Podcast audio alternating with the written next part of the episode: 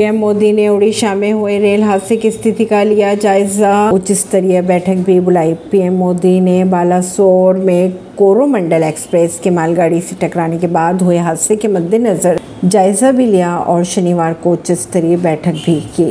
खबरों के अगर माने तो पीएम बालासोर में दुर्घटना स्थल और कटक के घायलों से मिलने भी जा सकते हैं। हादसे में कम से कम दो सौ अड़तीस लोगों की मौत की खबरें आ रही है सामने।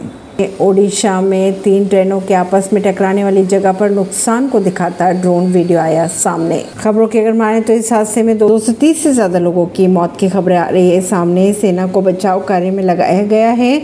वही अगर बात करें एंबुलेंस और सपोर्ट सर्विसेज़ की तो सेना की मेडिकल और इंजीनियरिंग टीमों को भी तैनात कर दिया गया है। ऐसी ही खबरों को जानने के लिए जुड़े रहिए जनता सरिश्ता पॉडकास्ट से। परवीन दिल्ली से।